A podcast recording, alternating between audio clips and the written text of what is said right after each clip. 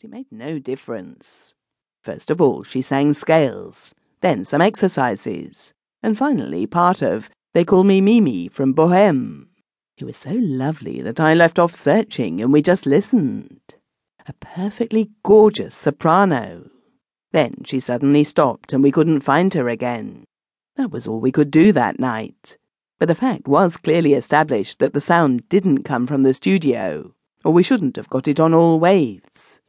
It almost looked as though some amateur transmitter quite close was putting out gramophone records on a wave we couldn't get down to. The next night, Sunday, we drew a complete blank. Elsie got quite peevish and said she didn't believe there was any blooming singer, that it was just a plot to do her out of her beauty sleep.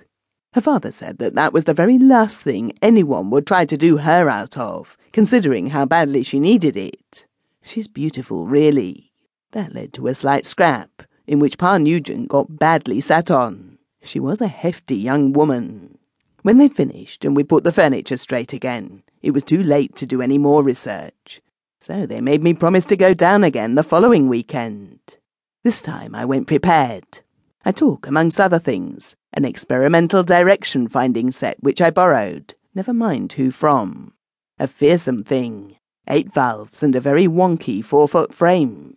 I had to nurse this disreputable contrivance all the way down in the car in order to maintain some degree of status quo. Well, the first night of this visit, we were very lucky. The unknown singer started up just before ten. She went on until a quarter past, with much better strength than the week before. In fact, we were able to get her entire program. It was pretty clear what she was doing. She was giving a singing lesson. Or, to be strictly accurate, she was demonstrating a method of teaching singing. First of all, there were scales. Quite simple then exercises, more complicated. Some of these were quite beautiful tunes, and I remembered them from the week before. And as a final item, she gave us Micaela's song from Carmen.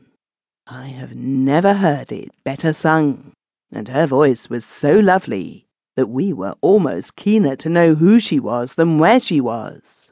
I got the direction finder working just before she packed up and she came through at terrific strength, nearly blew our heads off. But we hadn't time to get her bearing. By the by, the increased strength allowed us to hear that there was a piano accompaniment to the singing. The next evening we were strong minded and devoted the whole of her programme to direction finding. We couldn't get a bearing inside the house, so we went out into the garden. Nugent and I carried the set between us. That was great fun. The accumulator and HT battery were tied on with string. We both had telephones on, and we kept being detained by the leads catching in rose trees and things. Mrs. Nugent insisted on him wearing a hat because it was raining hard, and it wouldn't go on properly because of the telephones. At least, it wouldn't stop on. It kept squeezing slowly up and sitting.